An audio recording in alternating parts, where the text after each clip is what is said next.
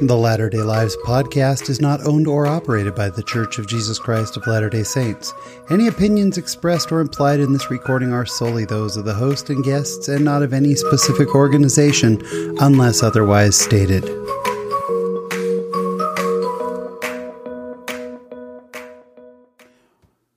Hello, friends. Welcome to episode 160 of the Latter day Lives podcast. I'm your host, Sean Rapier. Thank you so much for checking in again with us this week. Before we get into the episode, we want to thank our reviewers as always. We had some awesome reviews on Apple Podcasts this week. Uh, I do want to thank Grateful Grandma, which sounds kind of like a play on grandma, I think. Uh, great usernames. Uh, Frohe Oma, uh, Susie Q. Ward, as well as Jared A. Miller. And I'm assuming that this Jared A. Miller is the same Jared A. Miller that we have coming up as a guest on the show. And he is amazing. I'm super excited about that. So that's a little tease for what we've got coming up uh, in a few weeks. But thank you to all of you for your five star reviews and all of your kind words. We are very grateful for it. Uh, this week on the show, my guest, Gerald Simon, is a just musical virtuoso. I don't know how else to describe it. He's a composer, he has published many piano books, and he's a performer and a speaker, and he has a podcast, and just the guy is amazing. And I'll tell you, I didn't really know Gerald. We had kind of traded some messages back and forth last year. But by the end of it, I was just so impressed, and I love Gerald and I feel like we're friends now, you know. And actually, I recorded this. You'll notice my audio is a little bit different, maybe not as good. I was in kind of an echoey uh, hotel room as we were recording this over Zoom. But uh, Gerald is just a good man. You know, sometimes you meet people and you just pick up on their goodness. Gosh, Gerald is absolutely amazing. You will love hearing his amazing story. Uh, and this week in my latter day life, sometimes you got to unlearn things before you can learn them. It's all coming up. So sit back, relax, and enjoy this week's conversation.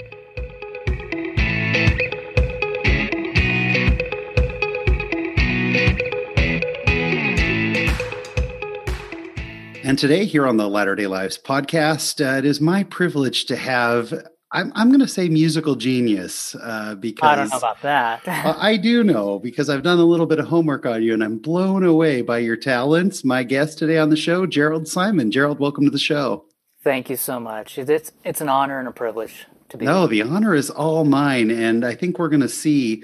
Uh, very soon, all of the gifts and talents you've been given. But before we get into all of the musical stuff that we are going to talk about, tell us a little bit about uh, where you where where you were born, where you grew up, and kind of just generally where you're from. Oh, thank you. I appreciate it. Well, I'm from Utah. I actually was born in Ogden, Utah, and for the first six years I lived in Roy, kind of the Sunset Roy area, and we moved to Pleasant View. Mm. My parents are Jerry and Denise Simon, and and wonderful, wonderful parents. I have an amazing family. We moved to Pleasant View right after my kindergarten year, so right before going into first grade, and it it was an amazing experience. Pleasant View, of course, is up by North Ogden, yeah, in in Utah. It's about 40 minutes away from Salt Lake City, but I don't really remember much before the age of eight. When I was eight years old, I actually fell off an almost 90 foot cliff. And as a result of that, I have no recollection of anything before the age of eight.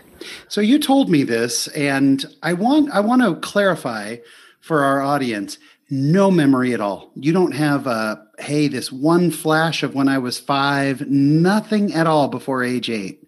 I don't have any memories. I, I've seen pictures, and so I do have memories associated with the pictures right. I've seen. Yeah. Because I, I don't remember an event happening, but I've seen the picture. So it's as if I remember the picture and I had heard stories about it, so I know what happened, but I, I have no memory. And the interesting thing is, it was a week to the day after I was baptized a member of the church. Wow. Wow. So I don't even remember my baptism. I've seen pictures. I know it happened. But Gerald, that is so wild to me. All right, so let's let's talk this through. First of all, just a couple of quick tidying up things. Uh, Were were you uh, raised in the church? yes, my well, it's interesting because my father is a convert to the church. Awesome. And my mother essentially is a convert as well. On my father's side, we don't have any members of the church. They are all strong devout Catholics or a few other Lutherans. Or on my mother's side, we have a few who have joined the church and been baptized, but most consider themselves atheist. So you're just baptized. How, how many siblings did you have? So I am the oldest of six. So there are six siblings. I have a twin brother. His name is Josh. Hmm. So I've heard stories from my twin about what happened when I was younger and about the baptism, but I personally don't remember. That's so amazing. So talk us through because this is obviously. I mean, when I think about 90 feet, this is terrifying. We'd love to hear the story kind of behind this fall. Yeah.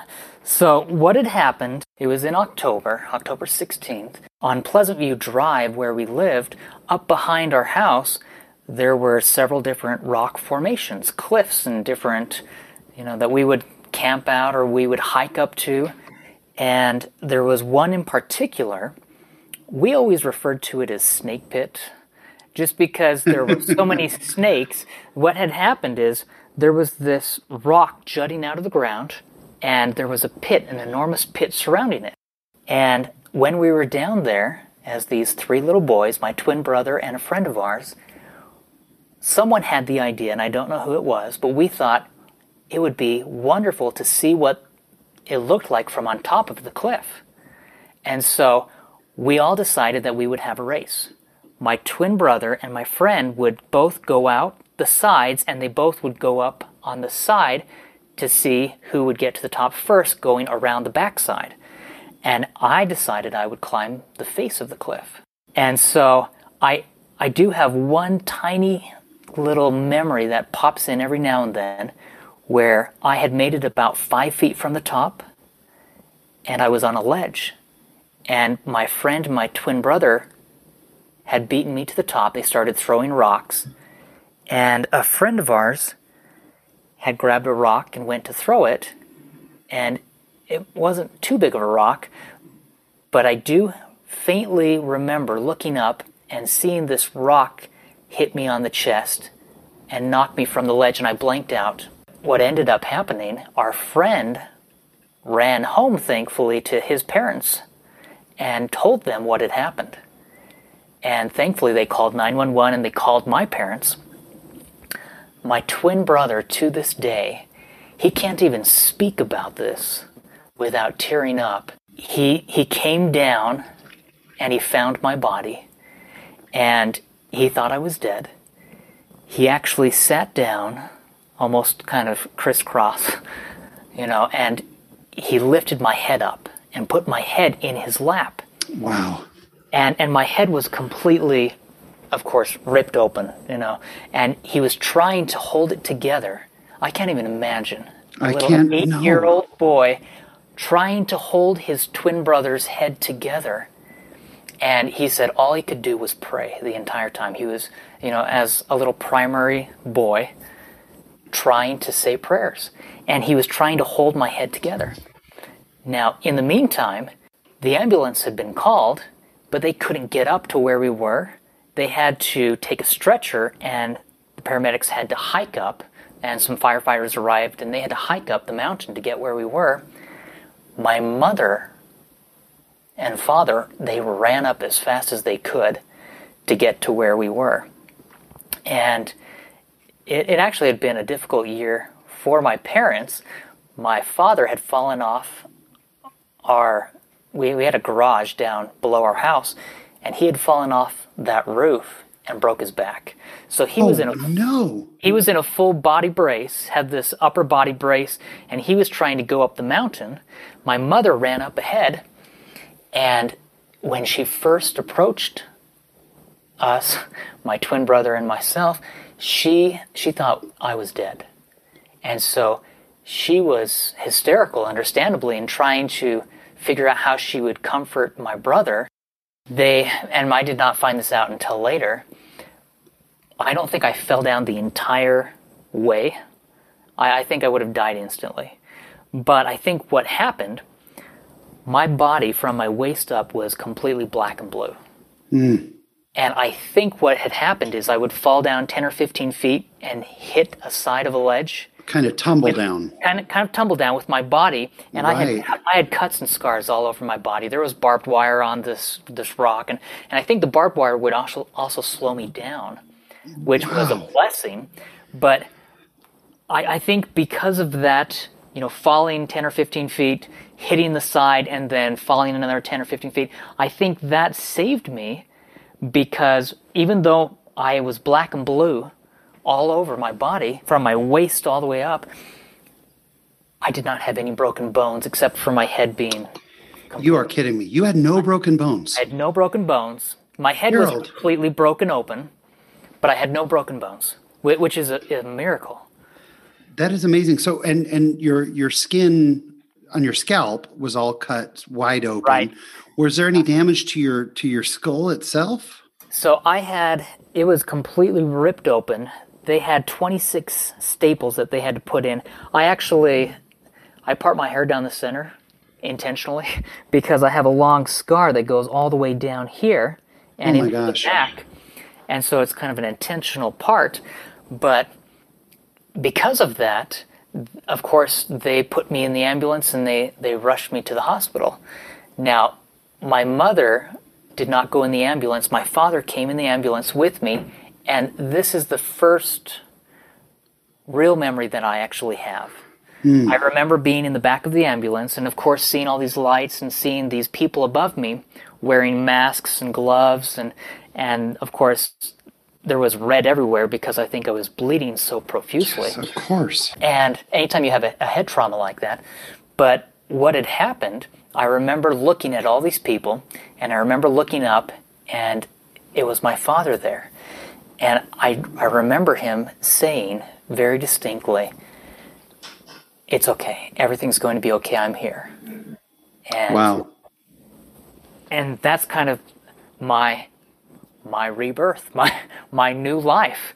You know, Yeah. be, being born essentially again, not remembering the first eight years of my life and starting over. That is amazing, Gerald. Unbelievable. So you go on this path of recovery then, mm-hmm. which, you know, I mean, I still can't believe you didn't break a bone. That's, I mean, that's a miracle. That's in and of itself. In and of itself, it, it's miraculous. Did that, did that create any kind of fear of heights or fear of, you know, for other people to fall? Did it create, I mean, that kind of trauma, I would think it would. Honestly, for me personally, it did not. I, I was never afraid of heights for myself personally. But with younger siblings or or people who would get close to an edge, I was very protective. I bet. yeah. Be- because of that experience. And what is so interesting, and th- this is another experience on top of this that kind of built on top of the fall. I was in second grade when this happened. Of course, it was a week to the day after I was baptized, but when I went back to school and started actually going back to school, I, I had this big, it was almost like a cast that they had put on my head. And and of course the little kids would make fun of me and Right. and just being little kids. But as a result of what had happened i started having seizures. And and I, re- mm. I remember anytime you have a head trauma like that your body it's almost so much that your body can't handle it. And so i remember vividly three or four really big seizures that I had. One, I was on the couch at home and I fell off the couch and I, I just started shaking violently. And my parents rushed in and you know my father would secure my head, my mother would try to secure my legs, and they would try to to prevent me from hurting myself. And and I had a few that happened. A very big one that happened in my classroom at school, where mm. I fell out of my desk and I was in the middle of the aisle, and the teacher was having the, the students pull the chairs and, and the desks away, and they had to run down and grab the principal. And, and I remember just thinking, why, why is this happening? and I would go in for CAT scans or MRIs, and and as a little boy, I didn't realize, and, and my mother would have me stay up late, and she would say, "Well, you can't go to sleep because in order to do the CAT scan, they wanted you to be up for a full you know, 24 hours or whatever it was, and and so they would say, "We want you to stay up all night." And then first thing in the morning, we will take this image.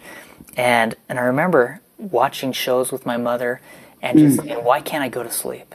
You know, yeah. just, please, I just want to go to sleep. And she would say, no, we just need to go in and get some tests done in the morning.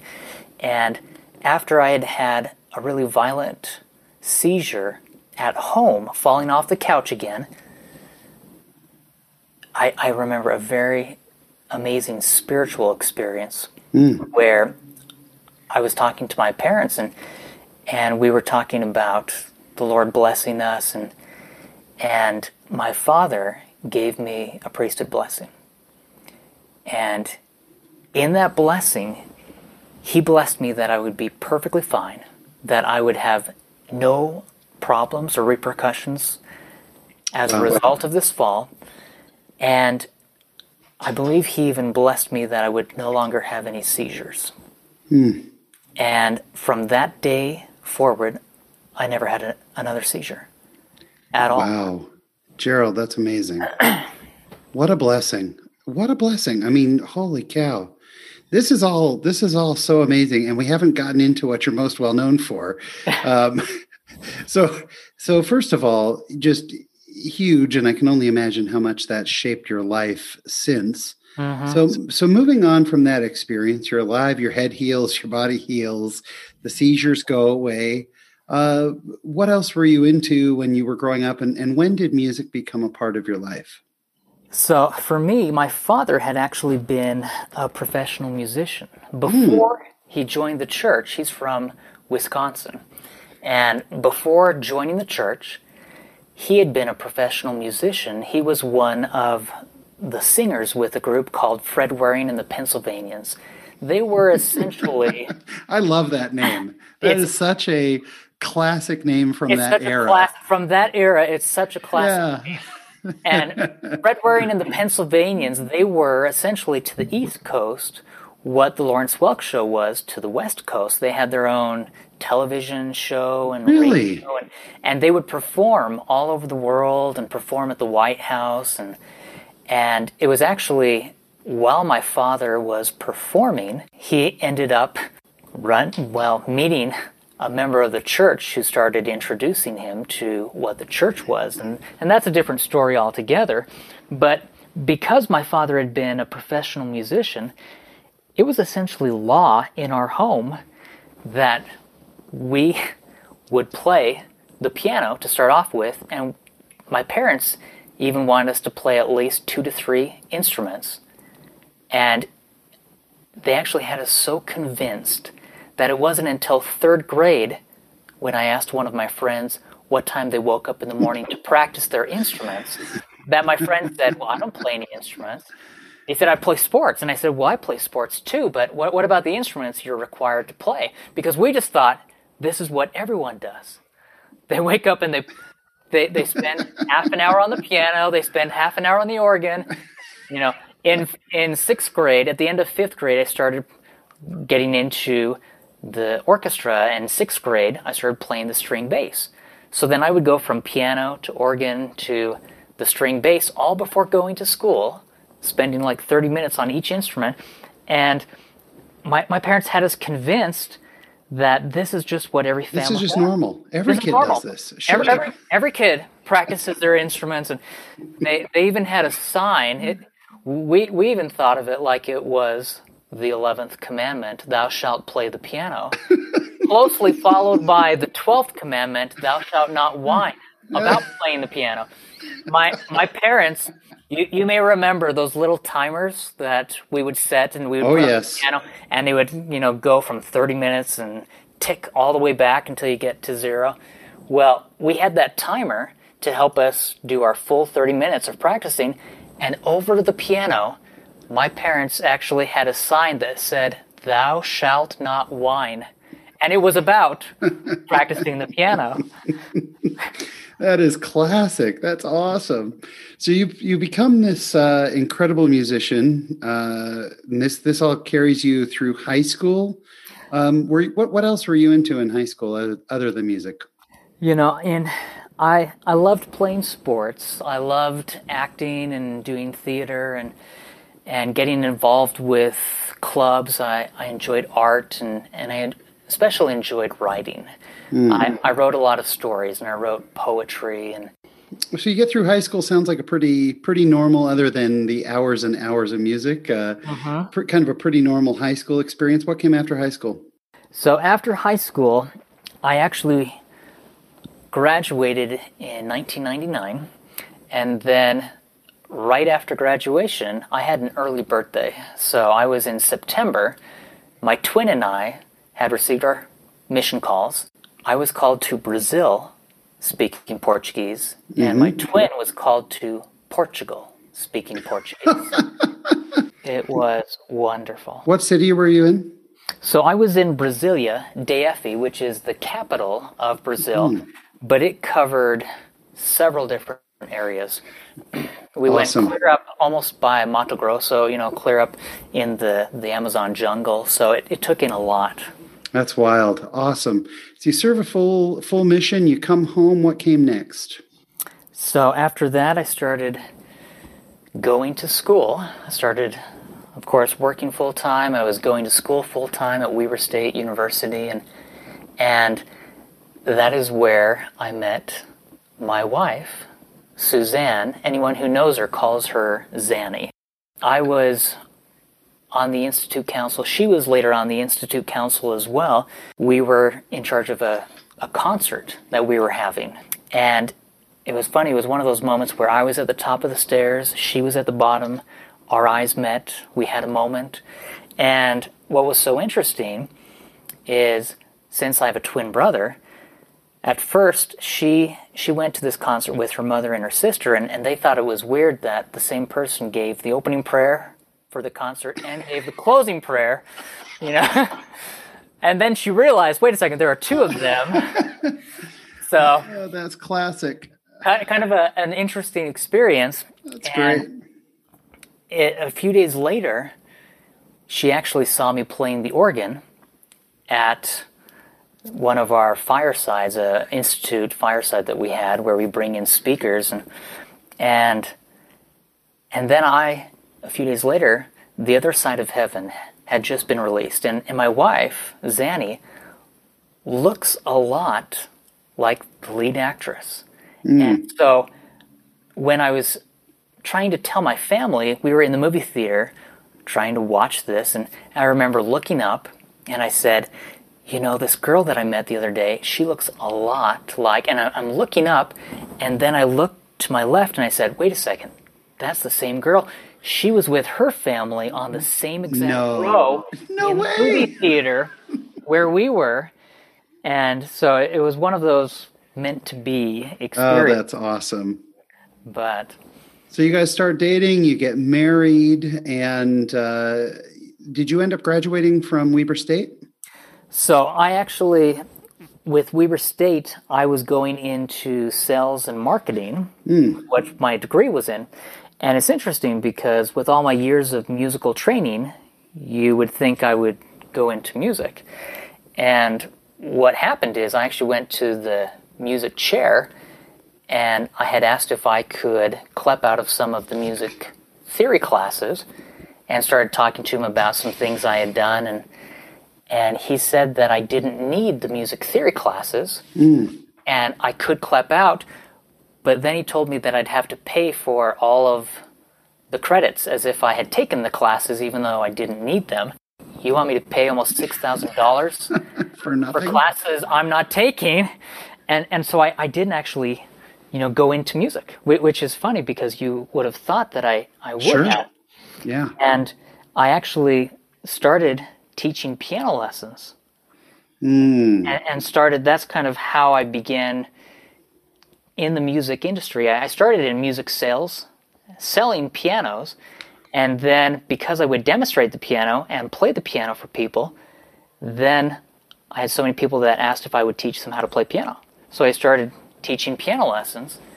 And that is how everything kind of started to evolve. Gerald, that is so cool. So when were, were you still thinking as you were teaching piano, were you still thinking, hey, I'm probably going to go into some sort of business, sales, marketing? Or were you starting to think, hey, maybe there's a future for me in music? Well, it's interesting that you say that or ask that because from the time I was in third grade, actually, and and this this is kind of a funny experience. John, by the way, and this was a while ago, since I was in third grade, but he was a newly returned missionary, Hmm. And he was speaking at our elementary school, and he was doing motivational speaking and and then we had a performer who came and played the piano and was also doing some motivational speaking. I can remember in third grade, and I even wrote it in my journal and I was reading it to my children just a few weeks ago. As a third grader, I wrote, When I grow up, I want to write music books, write stories, and be a composer and speaker. No way. Come on. In third grade, you wrote that. Third grade, I wrote that. Oh my gosh. See, Gerald, I wrote down that I wanted to be an astronaut or something. I had no clue. I, I, Right. I, I, yeah, I wanted to be, you know, a starting forward on the Lakers. So I, I, I way missed it. You really said that, including writing music. in, including writing music. And I even started composing because, I mean, starting in sixth and seventh grade was when I really started composing music. So, what happened when I started teaching piano lessons? And we had just moved into our first home. We were living in Clinton, and I started getting more and more piano students. And I really felt that I needed to publish a book. And initially, I thought, how am I going to publish a book? And it was interesting because as I went through, I thought about going with this publishing company or that publishing company. And then I had this far out idea, and I said, what if I create my own company and actually set up a company as both a publishing company and as a record label? And which, it, had I known how much work it would take, I may have thought otherwise about that. But I decided Sure. to, to set up a company, and initially I had called it Serenade because I was performing when my wife and I were, were first married. For the first few years, I performed at the Roof Restaurant. I was one of the piano players there, hmm. and and I loved it because I would usually get a free meal while performing and. And, and I loved the environment, playing at the Roof Restaurant and taking requests. and- Sure. I just loved that entire experience. But I, I had set up this company called Serenade where I would go and perform and, and I would do weddings and, and I would play at different events and and then I decided I wanted to start teaching piano lessons and come out with a music theory book. So I had my company and I, I set up a company called Music Motivation because I thought I want to motivate and inspire piano students and piano teachers. And I created my first book, An Introduction to Scales and Modes. And it just talked about scales, talked about modes. It wasn't too exciting of a book. I mean, it was okay. But then I came out with my second book, which was Variations on Mary Had a Little Lamb. And it was pretty much within the same year I came out with those two books. Because of those two books, I actually began having piano teachers from the area contact me left and right. And they started telling me that they had piano students who hated the piano and wanted to quit, and they asked if they could send them my way. And so I said, Sure, I don't want anyone to quit the piano. And little did I know that what was happening is, at the time, I had about 40 or so piano students in my studio, and my studio more than doubled. At one point, I had almost 100 piano students, which no piano teacher should ever do. That's a lot.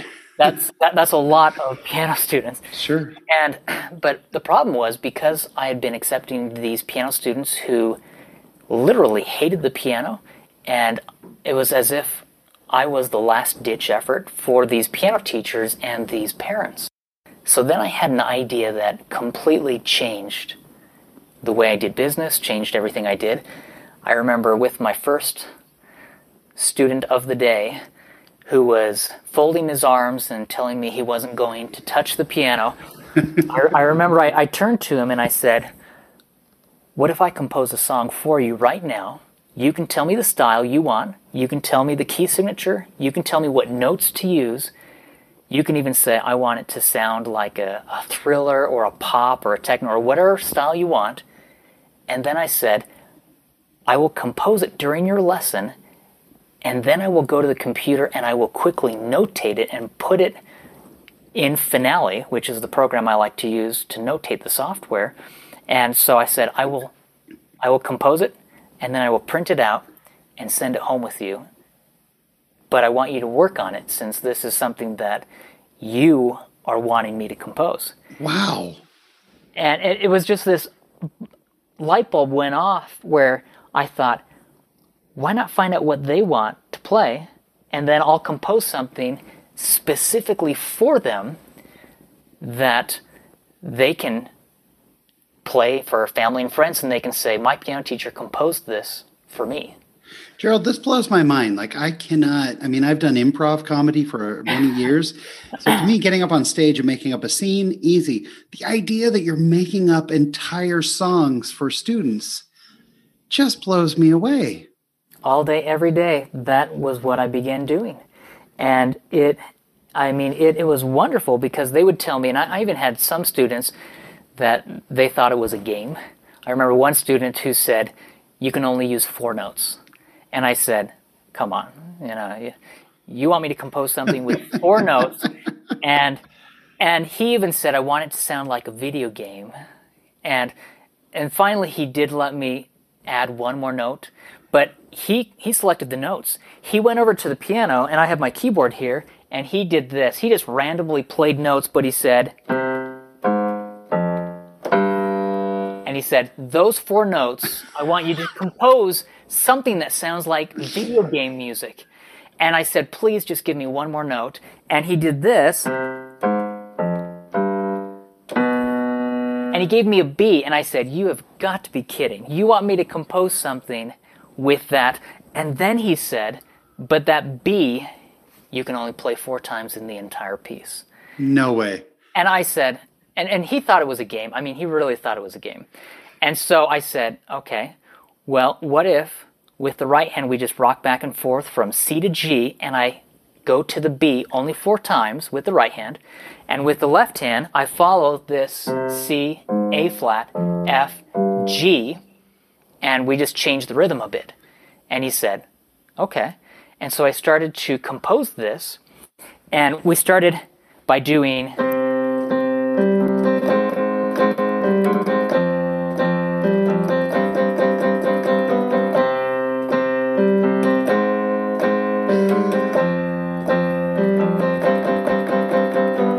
Did an octave interval.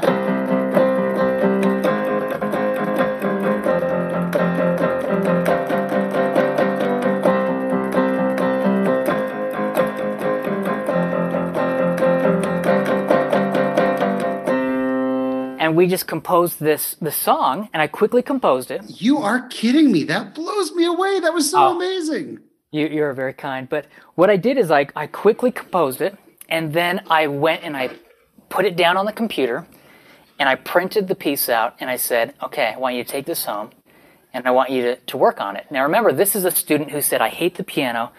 I, I don't ever want to touch the piano again. The next week, not only when he came back had he mastered and perfected this, which we ended up calling it Game Over because remember, he liked video game music. So we called it Game Over. And not only had he perfected it and mastered it, he had played it for everyone in his family, aunts, uncles, everyone, and he had even started performing it for his friends. And he brought one of his friends to the piano lesson, and his friend asked if he could start taking piano lessons from me. and with with every single student who I would compose these, they have become known as cool songs because I would ask every student what they thought of the piece after they had worked on it for a week. And every student said, I think it sounds cool. So they became known as cool songs. And then I started adding minus tracks, guitars, drums, keyboard synth, sound effects. where they could start to play with a background you know, orchestra. Essentially, I was playing every single instrument, but they could play along, and it's like the ultimate, the ultimate metronome that a student can. Instead of playing with a click, they're playing with a guitar and a saxophone and and a full band. Wow, that is unbelievable. So, when did you think to take these cool songs and uh, put them together into a book? Well, because I had so many students and because this is all I was doing every day, within a, about a week I had almost a hundred cool songs that had been composed. and they, they were just random, you know, some were intermediate level, some were advanced, some were beginner or primer level. And so I started putting them into a book because I actually had piano teachers who began contacting me because some of my students were actually children of piano teachers.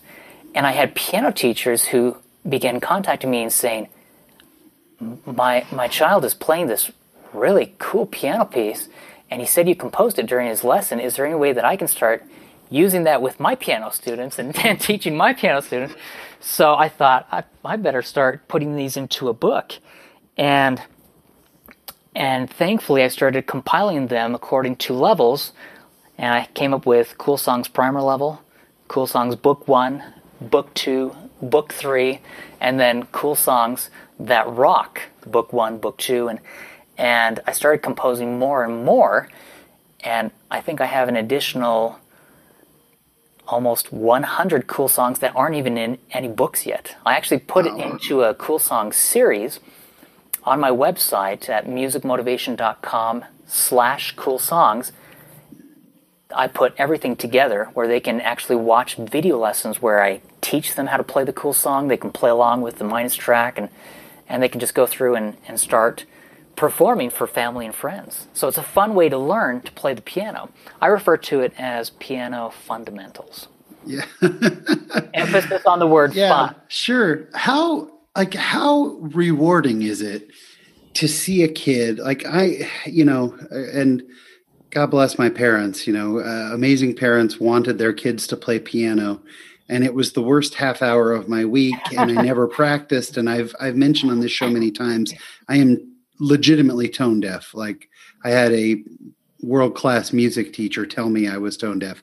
So I I I hated it. So I understand that and could not wait to be done. How rewarding is it to take a kid like me and open their eyes to how awesome music is?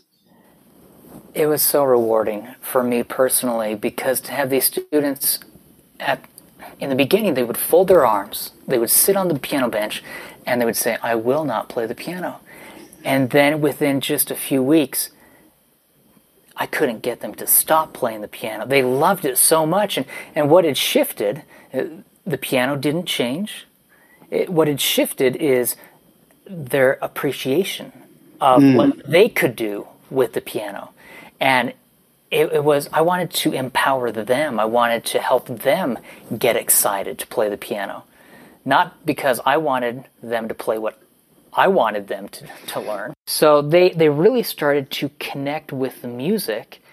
And every now and then, uh, I would get them down and say, okay, let's do push ups. You know, try to to break the routine or do something to, to, to get them focused. But but I also wanted them to not just do music, but I wanted them to open up and tell me what their goals were. And, and I, I, think it was a shift for them. In I, I have about 20, I think almost 27 music books now. In all of my music books, I have on page three it has a little introduction. And this is what it says in every single one of my music books. If you go in the books, you'll you'll see what it says. I have a message from me to the piano students and the parents. And it says this If you come to piano lessons each week and walk away only having learned about music notation, rhythm, and dots on a page, then I have failed as a music mentor. Life lessons are just as important, if not more important, than music lessons. I would rather have you learn more about goal setting and achieving, character, dedication, and personal improvement. to have you learn to love music, appreciate it, and play it is a wonderful byproduct you will have for the rest of your life, a talent that will enrich your life and the lives of others. To become a better musician is wonderful and important, but to become a better person is more important. And, and that is what I feel. I, I, think there's a great gospel principle here, too, in that we sometimes get lost in teaching our kids. When, when we want to teach them the gospel, we're focused on you know, follow the word of wisdom. Don't smoke. Don't drink. Don't watch bad movies. Don't swear. Don't stay out too late. Don't be inappropriate with the opposite sex. You know, whatever it is. A don't, don't, don't. And then we also go, well, gee, why don't you love the gospel? you know, instead of, hey, you can pray, you can talk to your heavenly Father, you can feel inspired, you can feel clean, you can repent, and all the good things that the church and the gospel has to offer. And, and this is you know what you're doing with piano. It's the same instrument it's just two different ways to look at it. Um, if people want to know more where's the best place for them to go? So they can go to my website which is musicmotivation.com i have a youtube channel which is youtube.com slash Jerald Simon. And that's J E R A L D. A L D S I M O N. Yep. And you have tons of lessons on there. Like you have a lot of content on YouTube. I have a lot of content. I I started looking at how many videos I've uploaded, and I thought, I don't know how all these videos got up there, but we I think we're almost at half a million or almost a million. Yeah, a little over half a million. You know, different views, and I mean, just a lot of unbelievable content up there. But I I also have, and, and this is kind of a, a separate thing because with my music, I started doing, and, and my piano students always laugh because I have about 12 different albums that I've come out with, and some are instrumental piano music, some are techno pop, some are hymn arrangements, others are. I have a scary Halloween album. So they, they know if I come out with a scary Halloween album, then after I'll come out with a meditation album you know, a very soothing, relaxing, something that you would listen to if you went to a spa. So I have a lot of different styles and genres out there, but I, I have a lot of my motivation self-help poetry books that I've come out with as well. But they can, I was going to say, they, they can find those anywhere. If they go on Amazon, they can type in my name and they can search. If they go on any of the Pandora, Spotify, they can listen to my music on any of the social streaming sites out there. That is just awesome. Jerald, you're doing so much good. Um, before I get to the final question that we ask all of our guests, you just take a moment and talk about the connection. I mean, when you think about sacrament meeting, we we basically sacrament meeting kind of has three components. The sacrament, which is the most important, you know, it's the renewal of our covenants. There's a, an uplifting message, a couple of uplifting message messages, and then there's music, which tells me if in the most uh, important regular weekly meeting that we have, and leading into the sacrament, we don't hear an inspiring talk, we hear music. Like that's how important it is. What is the connection between music and God, music and the Spirit, and music and the church? Perfect. Thank you. That's a beautiful question. Music, in my opinion, music has such a sacred place and position in in our lives, in everything we do. My my father used to say, and his mission president would say this as well, that a good church meeting consists of great speaking and less of it and amazing music and more of it. and there, there's a lot of truth to that because music is the universal language. There, there are two universal languages that transcend all cultures, all languages, barriers. The one is music. You do not need to speak French or Chinese or Japanese or Portuguese to understand what the music is doing for your soul. It's universal. The second is a smile. A hmm. smile. Is a universal language that everyone can speak, regardless of where you live, regardless of your standing, your social, economic, you know, whatever your background, a smile, and music, those are the two things that it's a universal language. And whenever we hear music, good, uplifting music performed in church, it's a testimony. It, it is someone speaking through the power of music, and they are sharing their faith in God. They are sharing their belief, their testimony. And you can feel with the music, you can feel the highs and you can feel the lows. You know, and in some of my hymn albums that I've come out with, some of the hymns that I have arranged, like a poor wayfaring man of grief, mm. in my hymn arrangement of a poor wayfaring man of grief, I, have been to Carthage. I, have been in that prison cell. Mm. I've been to the Liberty Jail. I, I, I've seen, you know, those experiences. And so when I was arranging a poor wayfaring man of grief, at first I played the first two verses in a major key. But then, when we get to the verse where it says, In prison I saw him next condemned to meet a traitor's doom at morn, I put that into a minor key because mm. you can feel as if that tension, that sorrow is there. But then when it goes to the chorus and it talks about the Savior, I go back to the major key. And it's that transition. Instantly, when you listen, it's as if you are transported from our own personal suffering and sorrow and tribulations, just as what Joseph Smith experienced, and then you're turned to the Savior. And you see hope. And you mm. feel, and that's what music does, you, you start to hear and feel a change. And that change, for me personally, it's becoming a new creature in Christ. It's turning my old lifestyle over, repenting and turning it over to the Lord. My, my children always laugh because since I, I do a lot of motivational speaking and go around and speak to, to different groups and organizations, I will usually talk about motivational ideas. And one thing that, if you ask my children, they instantly can respond with this because they've heard me say it so many times, and it's because of my fall when I fell off the cliff as an eight year old boy. My personal motto has always been when we fall down, we get back up. and so my, my, my children, whenever I say when we fall down, they instantly know I'm going to say we get back up. And whether we have fallen down physically, whether we have, we have fallen down spiritually, emotionally, we all stumble, we all trip, we all fall, we yeah. all make mistakes, we all are imperfect, but we can reach for that perfect outstretched hand, and our yeah. our, our Savior can save us. So I think you may have answered. I think you may have answered the last question as well.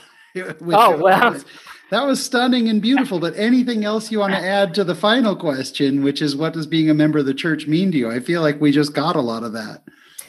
Well, thank you. I being a member of the church for me, it, it really is everything. And in part because I think of my father who sacrificed everything to become a member. Mm. Initially, he was disowned by his family.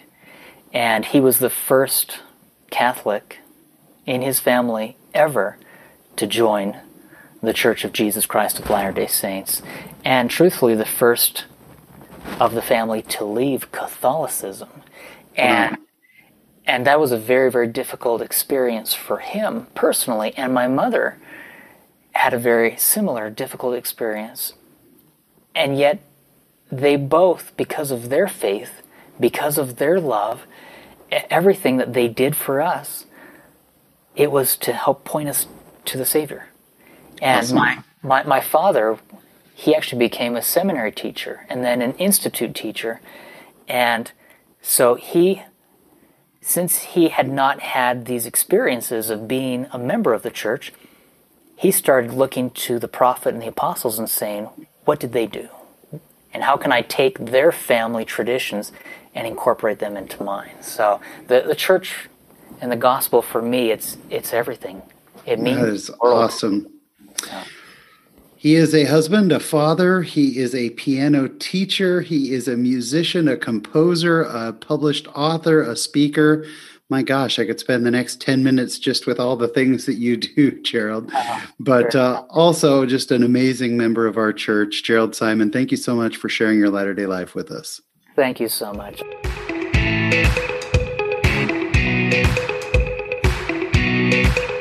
And my special thanks to my new friend, Jerald Simon. He is just an amazing guy. You know, sometimes you just sense goodness from people. you just get a feeling that someone really has a good soul. That's Jerald. He just exudes goodness, and I'm so grateful uh, for the chance that we had to sit and talk. Jerald, thanks for all you're doing to make the world a better place. Uh, this week in my latter day life, uh, I've been doing a lot of pondering and a lot of thinking, and a lot of this was uh, sparked by some recent meetings I've attended that have been tremendous meetings. And, and in these meetings, we've talked about how do we make the church more open and how do we make people feel more comfortable to come into the church. And as we've talked about experiences and, and we've discussed, you know, experiences people have had where they haven't felt necessarily welcome or comfortable it got me really pondering because I feel like I am so non judgmental and I'm so open minded and so open. I'm not the problem, it's other people that are the problem. And the more that I've really thought about this concept, the more I've prayed, I've had to stop and really analyze do I have biases? I do. Of course I do. And sorry to break this to you, but you do too all of us, we make some judgments that are not quite righteous. And as I've sat thinking about all these things and how can I do more of my part to make everyone, literally everyone, feel welcome to walk into our church and to participate in the blessings that the gospel of Jesus Christ has to offer, I've had to confront in my own self maybe there are some biases there. Yes. And sometimes I think we think to ourselves, well, people, when they come to church, should look a certain way, or, you know, Latter day Saints are a certain way, and they have to do things a certain way. And even after this this show, this experience I've had now 160 times sitting down with all different types of Latter day Saints, I think there are still some things baked in of of how I think things should be or how I think people should act. And it's nothing to do with the gospel, it's nothing real. It's that these things have been ingrained in me over the course of my life through different experiences we've had. And we all have different experiences that shape our lives and shape the way we look at the world. But for us to project those things on others, that is going to stop the progress of the church. So I've had to do a deep dive, deep, deep down into my soul and try to recognize what are some of the judgments I make? And some of them are funny. Some of them are like, yeah, I really struggle with people who do this or that, or who uh, act a certain way or are a certain way. We got to get rid of that stuff. That's the stuff that will stop our own progression. It will stop us from openly, really loving and really freely giving and welcoming everybody into the church of Jesus Christ. And it suddenly dawned on me that it's not just enough to learn and to learn to love more and to learn to be more open and more giving. But I have to unlearn. I have to get to the point where I don't look at certain people and think, oh, yep, uh huh, they're a certain way, or, you know, all these judgments that we have. And again, they're very natural, but it will stop our progression. It will stop our church from growing. And I am committed to this process of unlearning, of realizing that a lot of the things I think about different people are just not true. They're stories I tell myself. And a lot of times I tell myself these stories to feel better about myself. And that has to change because that's not how Christ treats us. No, instead, Christ treats us as his brother. and we are all brothers and sisters. That's why we say brother and sister when we get there. That should not be reserved for the elect few, it should be given out freely and to all. And so I am committed now. I am committed to unlearning. And I pray that Heavenly Father will help me to unlearn these biases that are so deep down and so a part of who I am. I want to unlearn those things so that I can learn to love more, learn to give more, and learn to welcome more. And that's what's happening this week in my latter day life. Thank you so much for tuning in again this week. We really, truly appreciate it. If you know someone who would enjoy the show, if you wouldn't mind sharing it with them, that would just be great. And if you could leave us a five star review wherever you listen, those reviews sure do help the show to grow. Uh, we are on Facebook and on Instagram. We'd love for you to follow us there. We're always announcing uh, upcoming guests or different things that we have going on with the show. So please come and follow us on, on social media. Well, I think that's about all we got for you this week. So until we meet again, there is a great, big, beautiful world out there. So go be in it, just not of it. Thanks for listening.